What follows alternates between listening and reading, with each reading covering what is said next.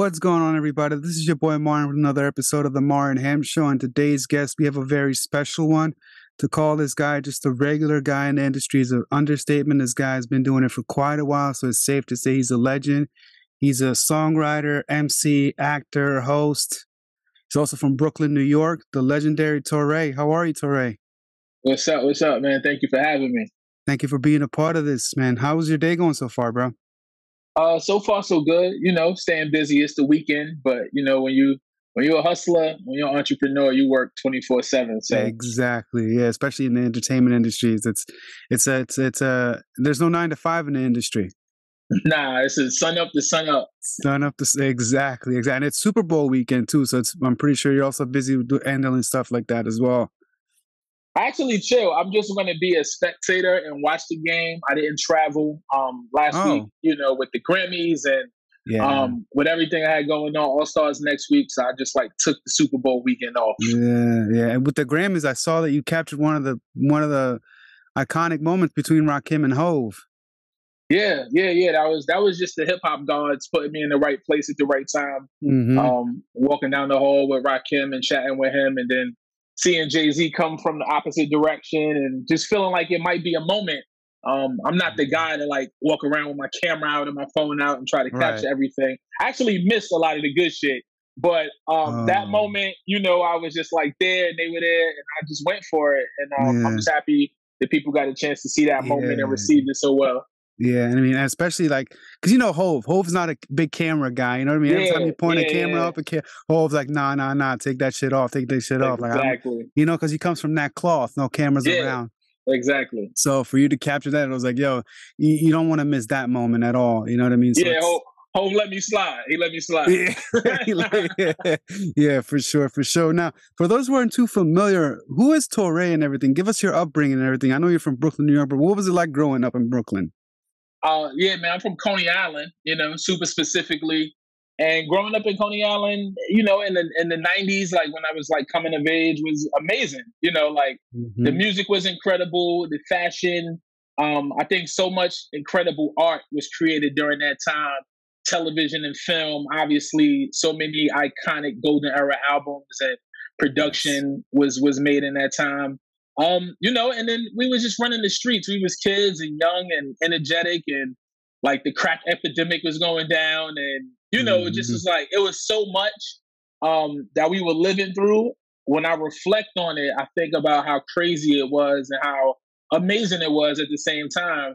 Um, but that's when you're living through it, you just living every day. You know what I'm saying? Mm-hmm. Like you're mm-hmm. not even realizing that you are part of this iconic period in time and you know, until you go older, and if you if you're fortunate enough to get some years on you, you can look back at it mm-hmm. and say, "Wow, look how crazy it was." Mm-hmm. I mean, the '90s was was something special for New York. Whether it was fashion, whether it was you know hip hop, you know, whether it was. Man, it was just, everything. You know I mean, it was just everything. So I'm, I'm, I kind of like, I'm kind of mad that I missed that era because I'm 33. You know what I mean? So I'm, the 90s, I was mostly a kid, but I grew up in Europe, so I didn't right. really get a chance to like but when I came here, eh, eh, you know, the first thing I was taught was hip hop. You know what I mean? I came in the 2000s, I moved to DC, and then the introduction was hip hop. You know what I mean? And it was like right in my face. I was like, yo, hip hop is pretty dope. Like the Source magazine kind of helped me with the history, with all of the jazz. And it's like, yo, hip hop is pretty dope. And I started watching like Spike Lee movies. And then mm-hmm. that's when I got familiar with Brooklyn. Mm. I was like, yo, yeah. Bro- Brooklyn is. Amazing, amazing. Let me finish that sentence for you. Brooklyn is incredible. Um, I'm so happy and, and, fortunate to be from there and grow up mm-hmm. in Coney Island in my part of town, but also just to travel throughout right. the borough. You know, run through Red Hook, uh, be out in Fort Greene, you know, get chased through Bensonhurst, hang out in Bed Stuy, you know, like just all of it. It, it like created this fiber that I am. Mm-hmm, mm-hmm. I mean, and it, most of Brooklyn right now, because I, I lived in Brooklyn as well. I lived in New York per se, but it's mostly gentrified now. So I feel like it's lost a little bit of that touch. Yeah, yeah, it's unfortunate. You know, a lot of the um the authenticity isn't there, you know, mm-hmm. and the gentrification, you know, it's it's it's a gift and a curse, honestly. Like you want right. the neighborhoods to be safe, and you want to have places where you could eat and, and, spend time with your family and shop or whatever but to lose you know like the the fabric of the neighborhood and the complexion and the real identity and price people out. You know, like people who've been there their whole life can't afford to stay there. That's the negative side of it. Mm-hmm. mm-hmm. I mean, like some some of the neighborhoods are still the same. Like you know, Brownsville. You know, stuff. Some of them are still they still hold that that original yeah, Brooklyn. Like a little bit of East New York, a little bit of the Ville, mm-hmm. but like Bed-Stuy is different, and Fort Greene is different, and you know, like Williamsburg, even parts of like Bedford, you know what I'm saying? Like all of those, they, they slowly but surely, the tide is changing. Mm-hmm, mm-hmm. And now, obviously, growing up in Brooklyn, what was some of your biggest inspirations? Well, New York overall, because, you know, as soon as you step out of New York, Eh, out the door in New York, five million things are just in front of you. So you're like, inspiration's all over. You know what I mean? It's like, whoa, what is this? So I remember when I first moved to New York in 2011, I always had a dream of like, I'm going to move to New York. So I moved there for acting school. But the first thing that popped in my head was like, yo, this this is like this is so many things are happening right now. Like you gotta move fast. You can't be slow. You gotta, you know, you just gotta keep up with mm-hmm. everything. And it's just and you have to be rough around the edges. Like my attitude, because I come from the DMV area. That's where I mainly grew up in America. So I went from like a slow pace to like a fast place. And I had to like get out of that nice guy mentality. I had to be rough around the edges. What was that yeah. like growing what was that like for you growing up? or your inspirations? I mean, what inspired you? Uh, man, like you said, man, I was inspired every day, like because you would walk out your door and you never knew what was going to happen. You never knew who you were going to see, what you were going to see, what was going to transpire. So, like, just like I said, man, just being in that environment during that time was such a lesson in life. Um, obviously, the music inspired me to fashion. I'm watching music videos and shout out to Ralph McDaniels and Video Music Box and hearing hip hop on the radio and you know this was this is a time where you had to wait to hear your favorite song. You couldn't just pull out your phone and play it and stream it on YouTube. Like you had to wait hours to mm-hmm. to hear mm-hmm. hip hop and you know a lot of times you weren't hearing some of those records until the night because it's mix yeah. show like during the day they wasn't even playing like the real real gritty stuff mm-hmm. so mm-hmm. um just all of that man having to run around with your friends all day and not knowing when y'all was gonna link up because you couldn't just text them. So yeah. just man, just you know, those those times were really, really incredible times. Just like kind of coming of age and really like creating the person that you grew to be. Mm-hmm. And you mentioned like you you you you didn't have the music in the palm of your hands. You know what I mean? So you had to wait for like you. Hot ninety seven was a big commodity back then. You know, oh for sure. If, if, if Funk Flex told you, yo, at seven p.m. I got an exclusive, whether it was a Diz whether it was, was a sitting still right yeah, there. You're just like Freddie on radio. Yeah, yep. just like boom. Like when Ether came out, that's when I was like, yo, what yeah. what's gonna happen with Ether? Like Nas is an exclusive. Da da da da da da Nas. Six months after Jay Z's, here comes Nas with Ether. Everybody was glued. Yep. That was the time, like same with TV. Like we all had mm-hmm. to go to the TV at the same time to watch Martin or to mm-hmm. watch, you know, the Cosby Show or right. to watch Wayans Brothers or whatever. Like you all everything happened in real time. We all had to collectively be in one place at one time, mm-hmm. um, with one focus. You know, and that's mm-hmm. that's a big difference than what we do now. People kind of consume at their leisure, but like you was going to school the next day talking to your friends about the episode of Martin. You know what I'm saying, or Facts. Jamie Foxx or whatever. So like you know those those moments you can't ever get back or recreate, but it definitely. When you think back about it, you think about how dope it was. Yeah, it also shapes who you are in the end. You know what I mean? It helped, it helped, it helped you shape as an MC. You know what I mean? So, uh, with that come with that, you started you you became an MC and everything. How, how how did what inspired you to go that route? Um, I mean, you know, like I don't know a world pre hip hop. You know, like me me coming up at the time that I did in the place that I did, hip hop was all around me, and it just felt like the natural thing to do. It wasn't ever like, yo, I'm gonna be a banker or I'm gonna be a astrologist or I'm gonna be, you know, a, a truck driver. It was hip hop. It spoke to mm-hmm. me. It mm-hmm. spoke for me, and it was the easiest, um, if you will, entry into the music industry because all I needed was a notebook and a pen. And if I didn't have mm-hmm. that, I could use the back of a paper bag in a pencil or a crayon or a broken crayon Right. Or I could memorize, right? So like for, for kids who didn't have much coming up in the time that I did, rhyming and rapping was just the the easy it wasn't easy to do, but it was the easiest way for you to kind of get into the game because you didn't need too much to start. Like if you wanted to DJ, at some point you had to get equipment. If you wanted to produce, at some point you had to be able to get in the studio. But if you just wanted to be a dope MC, all you needed was was right in front of you was a pen and paper. Yeah, that's all. It's all, and and then somebody and and a radio hookup. well, that came later. That's if you really wanted to be in, but just right. to like just to just be dope, just to work on your craft to write rhymes. Right. You know, that was the simplest, the simplest tools that you needed was already right there. You could go mm-hmm. to school and steal somebody's notebook and pencil. Mm-hmm. I mean, especially during those days, pen had to sharpen another pen. You know what I mean? You had so mm-hmm. many. Uh, it was all about lyrics. No, people didn't really focus no as like the beats were there, but it's it wasn't as like yo the lyrics were more important. I feel like that that that that art is kind of lost and nowadays. Like people focus more on the beat now. It's like, yo, if the beat is hot and that mm-hmm. song's hot, but what is he saying? You know what I mean? Because you look at Nas, you know, Nas always gets, you know, they're always like, they always criticize him for like he always picked back uh, bad beats, but the lyrics were there. So you kind of over oversaw the beat. You're like, what is Nas saying in this record? You know what I mean? What is right. what or Prodigy? What is Prodigy saying in these records? Yeah, it was all about lyrics. So you couldn't just and then the art of freestyling. You know, you had like Big L. You know what I mean? You had all of these. Right.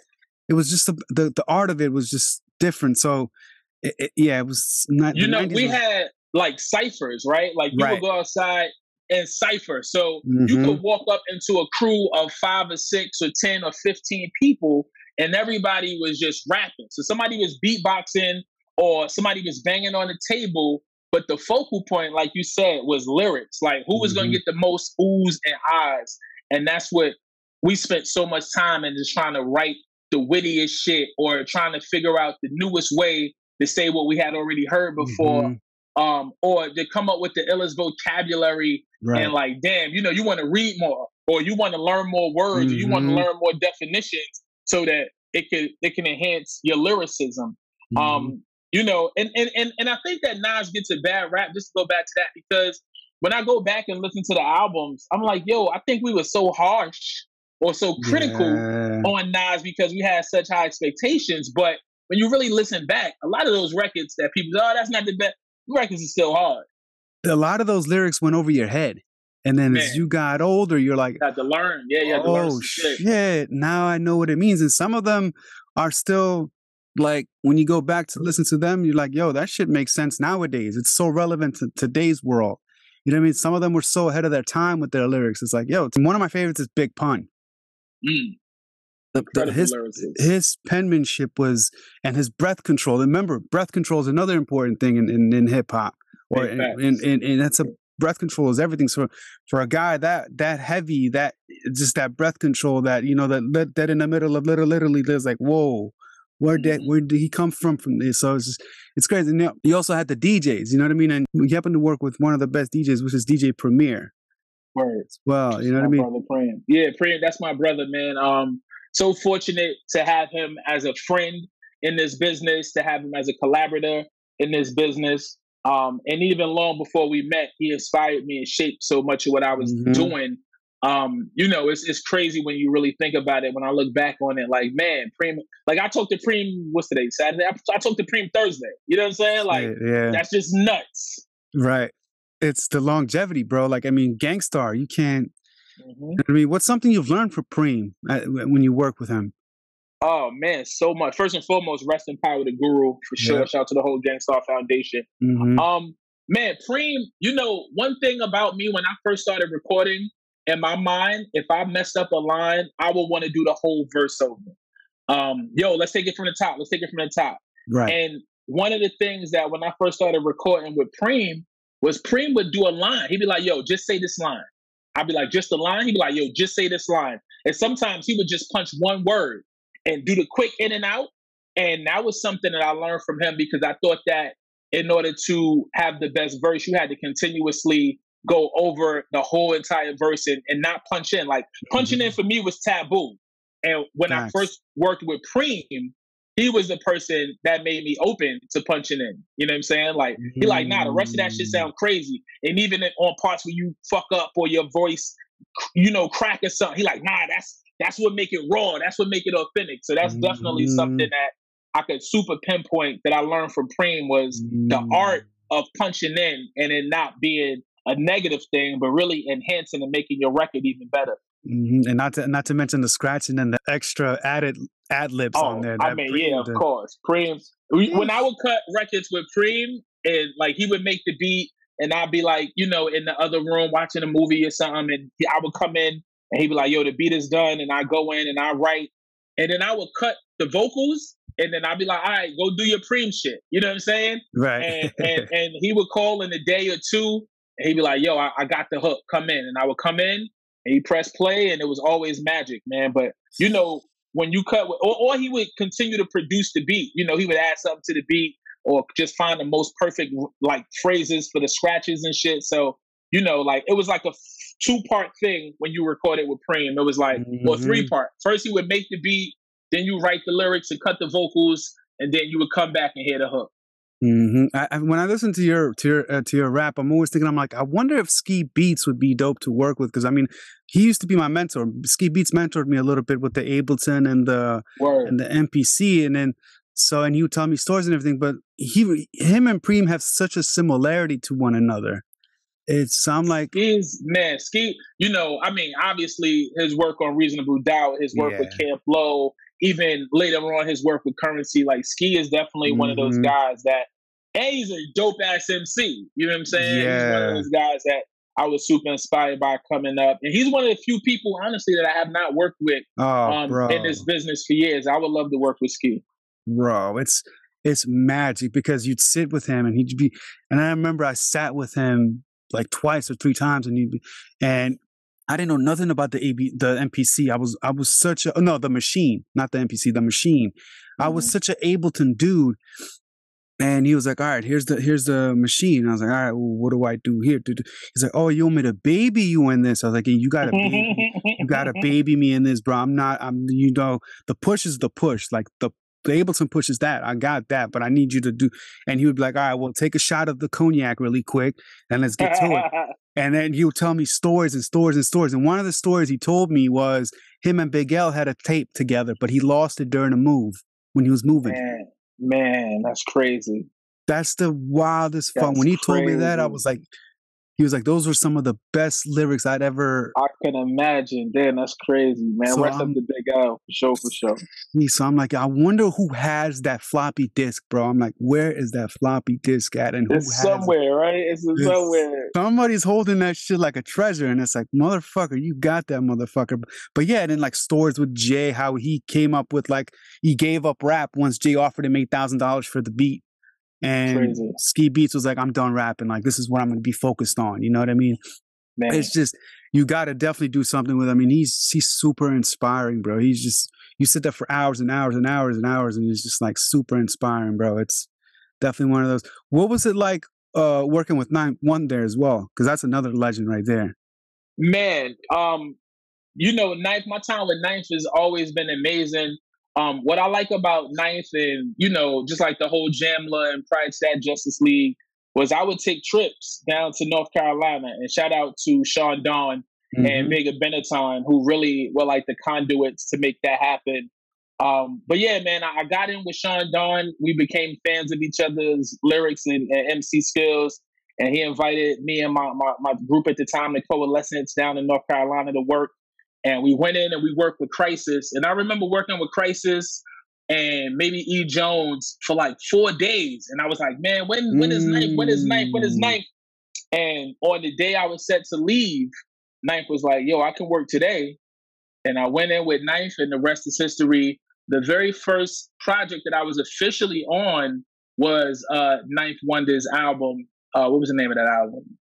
The Dream Merchant, Dream Merchant 2. Mm-hmm, that's the mm-hmm. first, like, that's my first official credit featured on the record that actually came out on the label. Sheesh. Again, you, are very fortunate, bro. Like when I looked at their the history, I was like, yo, this guy is. No wonder he's he's at where he's at with it. You know I mean?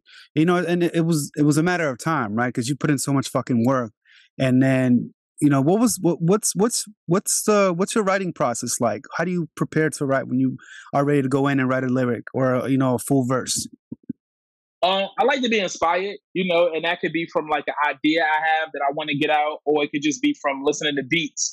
Um, mm-hmm. But when I was a kid, it was all about writing as many rhymes as possible and mm-hmm. having, you know, like a shit ton of verses and a shit ton of lyrics. Now my process is different because I write when I'm ready to record something.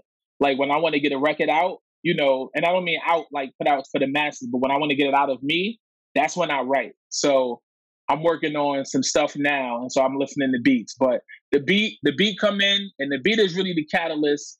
I hear something to get my head nodding, and then I just start mumbling lines, you know, and they start coming up with flows. And then before I know it, I got four bars, and it's eight bars. And once I get to about eight bars or ten bars, then I'm like, all right, let me record this or let me voice note this before I forget it. And that's the beginning of a song. Um, but it, it starts with the beat for me, or it starts with me saying, damn, I want to record about this. Let me listen to some music and let me find something that works with it. Very simple. Yeah, I mean, simple. Yeah, yeah, super simple. And I write. I still write. Like I'm a pen and pad guy.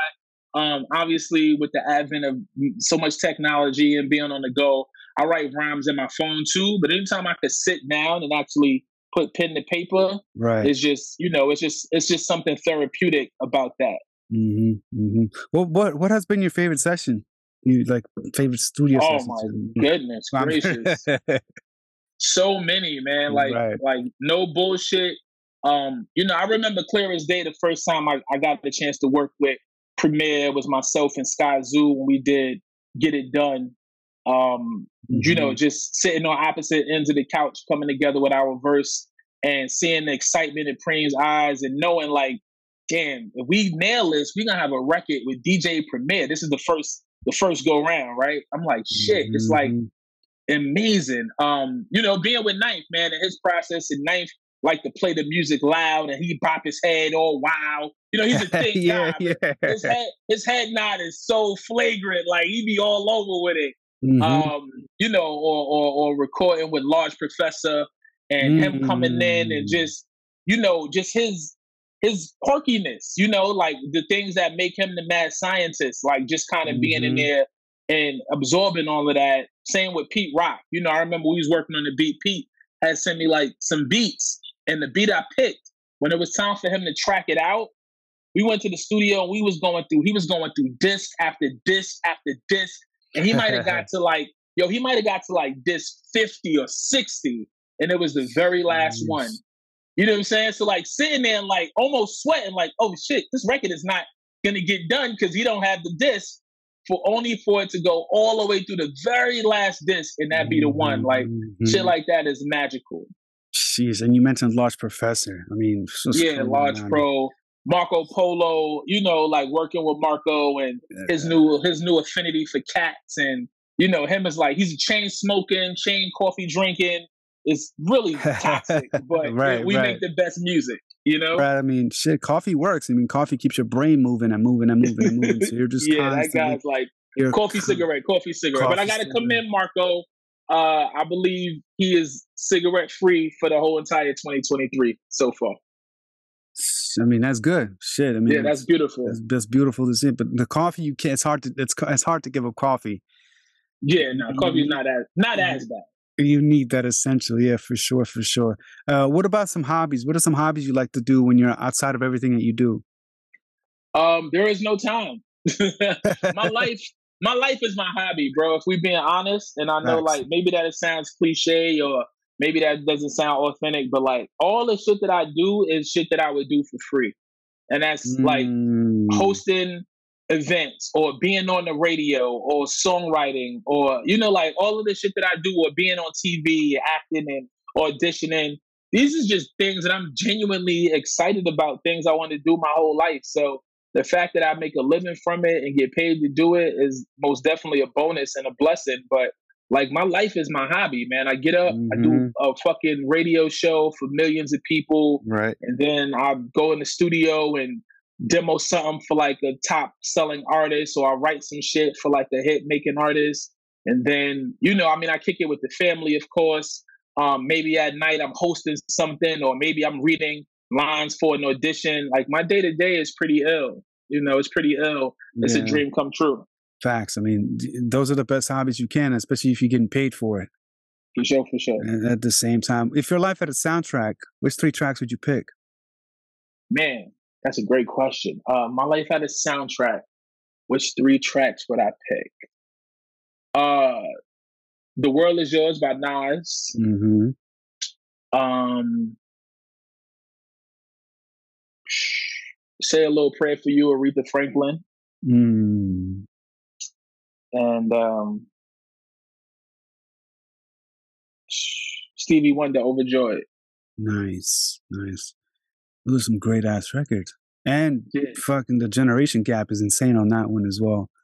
I, am a music connoisseur. So I was like, gonna say you know, those records all have different vibes and mean different things to me. But like mm-hmm. the world is yours is just it's true, man. It's like get out there and get it because the world really is mm-hmm. yours. Mm-hmm. Um, say a little prayers, like you know. I mean, the open line. The morning I wake up, before I put on my makeup, I say a little prayer for you. Like that's what I do, right? You got to right. praise the Most High. So that's that. And then overjoy mm-hmm. is just the theme of of everything. Like man, mm-hmm. even through the tough the tough times and the tough moments and the dark times, it's like you got to be overjoyed overall because look at what your life is. Exactly. And then you mentioned the world is yours, which you know what I mean. He got a chance to work with his pops in that record as well as Pete Rock.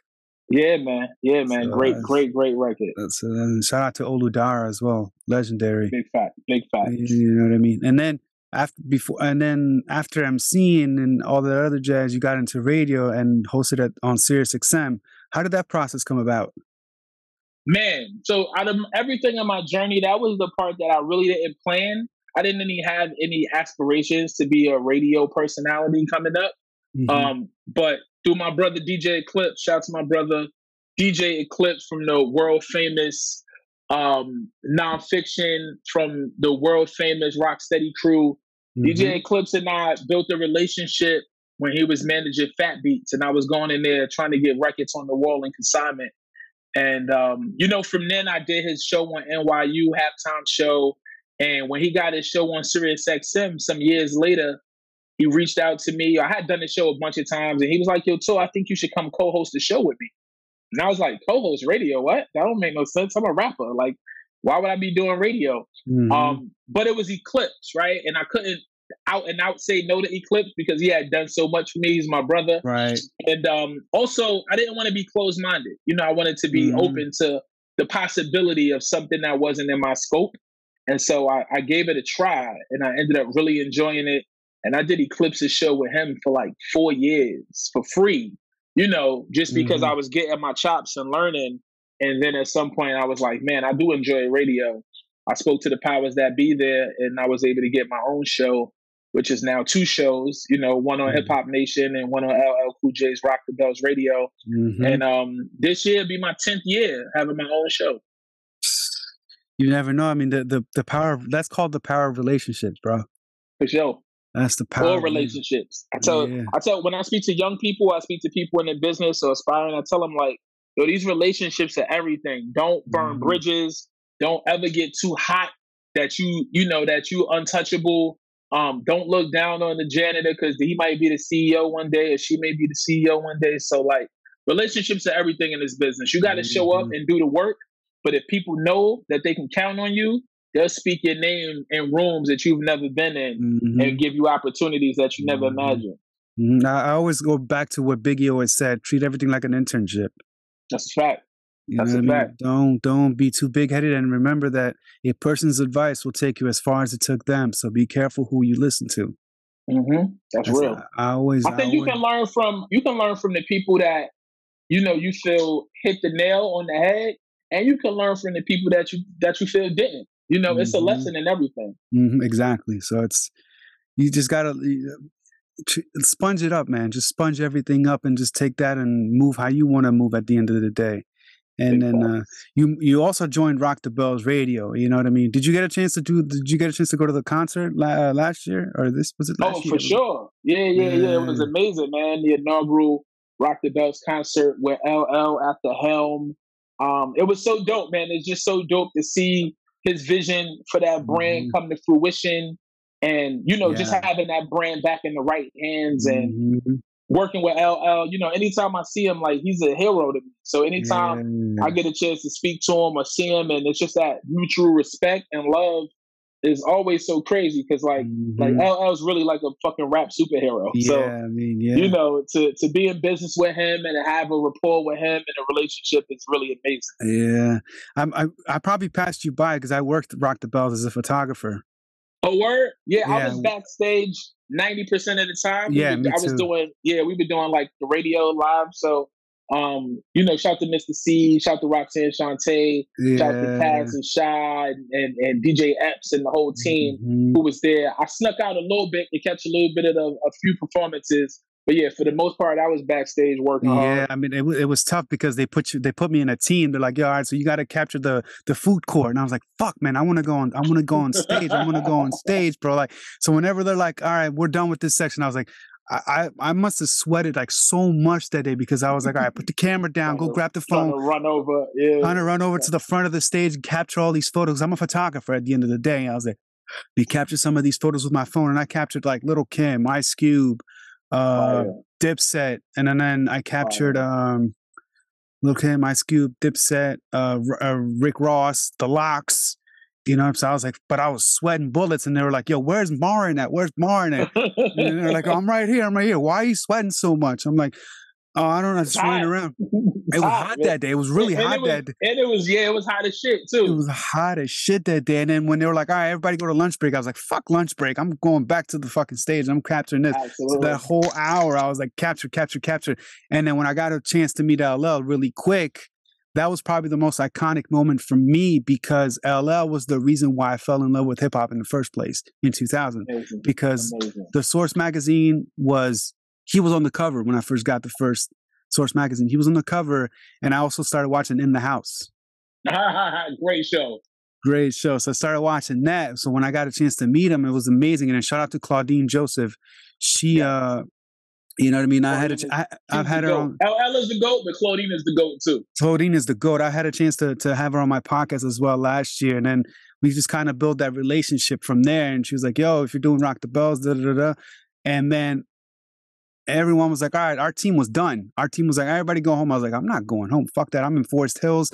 I'm I'm walking distance from from my boy's house, so it's like I could stay here all night." So I got a chance to capture LL Cool J's performance fire. What an amazing performance too, man. Jesus Christ. It was it was it was great. So for me, that was out of every act out of there, I was like, the LL moment was the best one. You know what I mean? And I mentioned to him, I was like, yo, if it wasn't for Claudine, I wouldn't have met you. But he was such in a rush that I didn't want to tell him the sto- I couldn't tell him the full story of how how inspirational he was. And I didn't want to be like that guy. Because he had to run, you know, because it's his mm-hmm. it's his it's his show.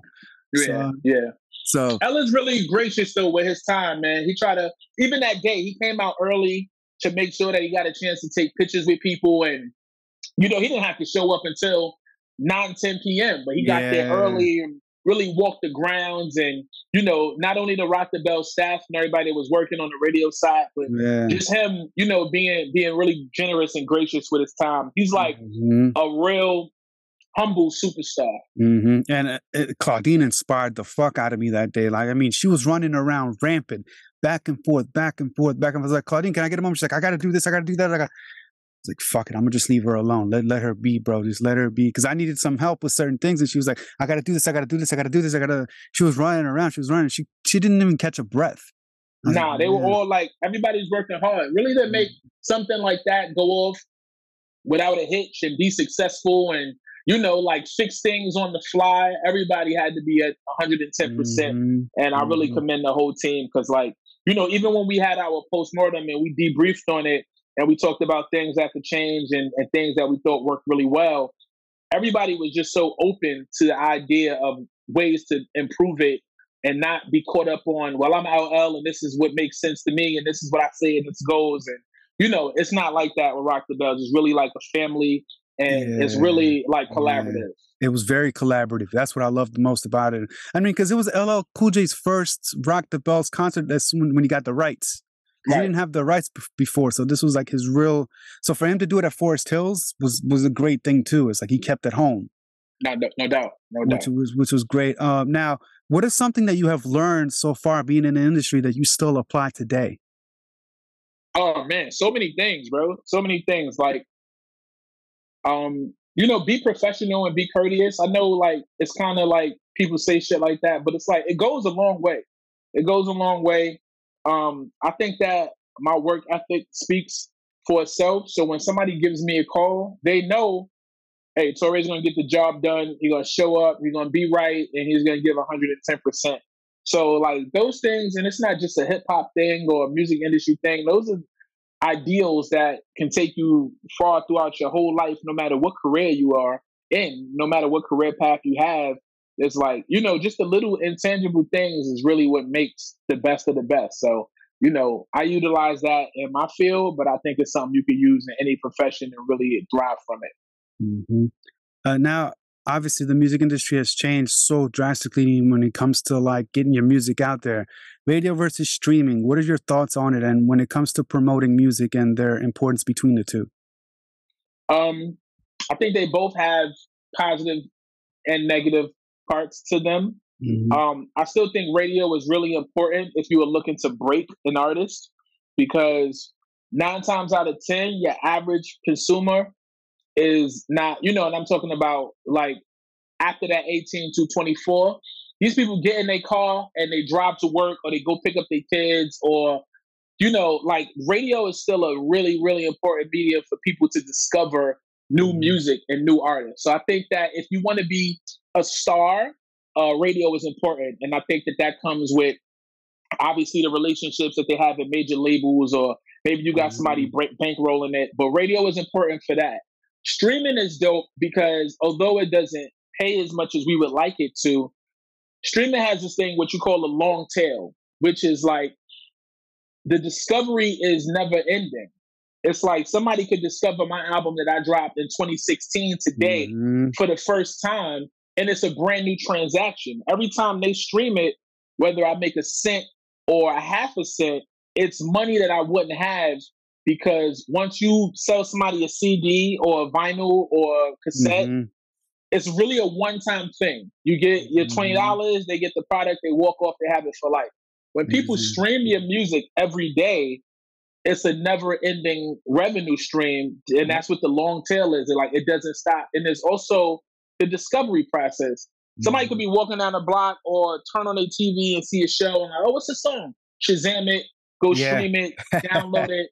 Now you got a new fan.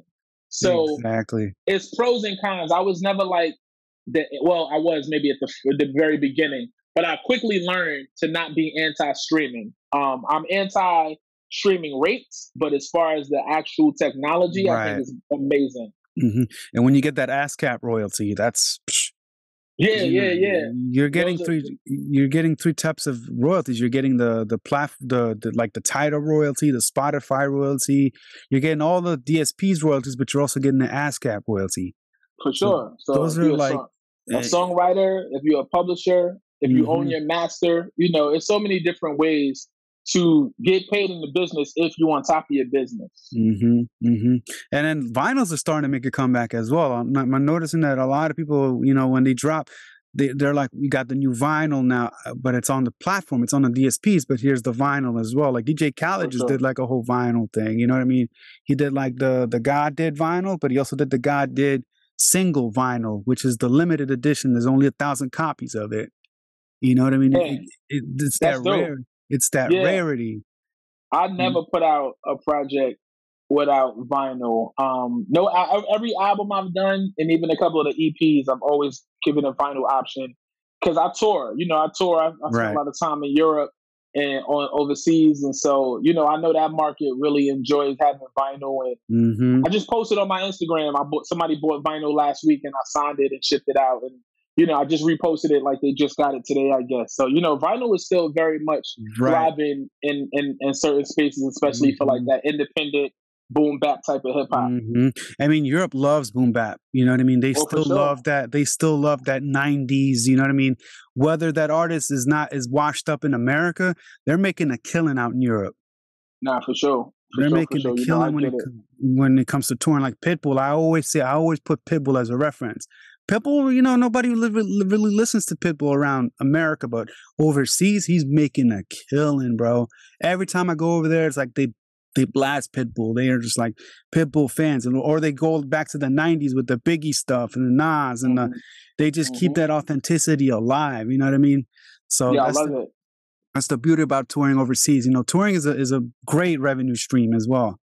For sure, it's, it's a great revenue stream. Uh, now, towards the end of the podcast, I have these ten rapid questions that require one worded answers.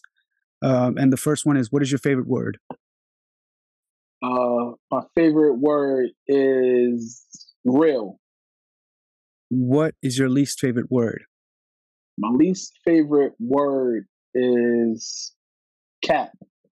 yeah, you're very you're from the old school, so it's like mm, I don't like that cap shit. uh, what turns you on in life? What turns me on in life? Um, is this one word? Mm-hmm. But um, passion. What turns you off in life? Cap. That's cap. So when you hear the when you see the cap emoji, you're like, oh, here we go with this shit. uh, what sound or noise do you love? Birds chirping. What sound or noise do you hate? Um, babies crying. Hmm. Now, obviously, you're from New York, so this is probably an essential one. What is your favorite curse word? Fuck. There you go. That's New Yorker's favorite curse word. Fuck. uh, what profession other than your own would you like to attempt? Teaching. Mm. What profession would you not like to do? Retail. And the last one is if heaven exists, what would you like to hear God say when you arrive at the pearly gates? Welcome home. Mm. Any last words you'd like to give to the people? Any shout outs? And where can they follow you on the social? Uh, but thanks, first and foremost, man. Thank you for having me thank and thank you. you for your time today. Uh, really appreciate this conversation. It was great, you know, just Likewise. chopping it up and, and having this moment. Uh, at Torae, Instagram, Twitter, uh, you know, the, the, the normal places you can find me. You know, I'm not like the big social media guy, but if you want to kind of keep up with what I got going on there, at Torae on Instagram and Twitter is good. I don't TikTok, uh, I don't Facebook really well, but those two I'm pretty good on. Mm-hmm. All right, guys, this is another episode of the Mar and Ham Show featuring the legendary Torae. Peace. Peace.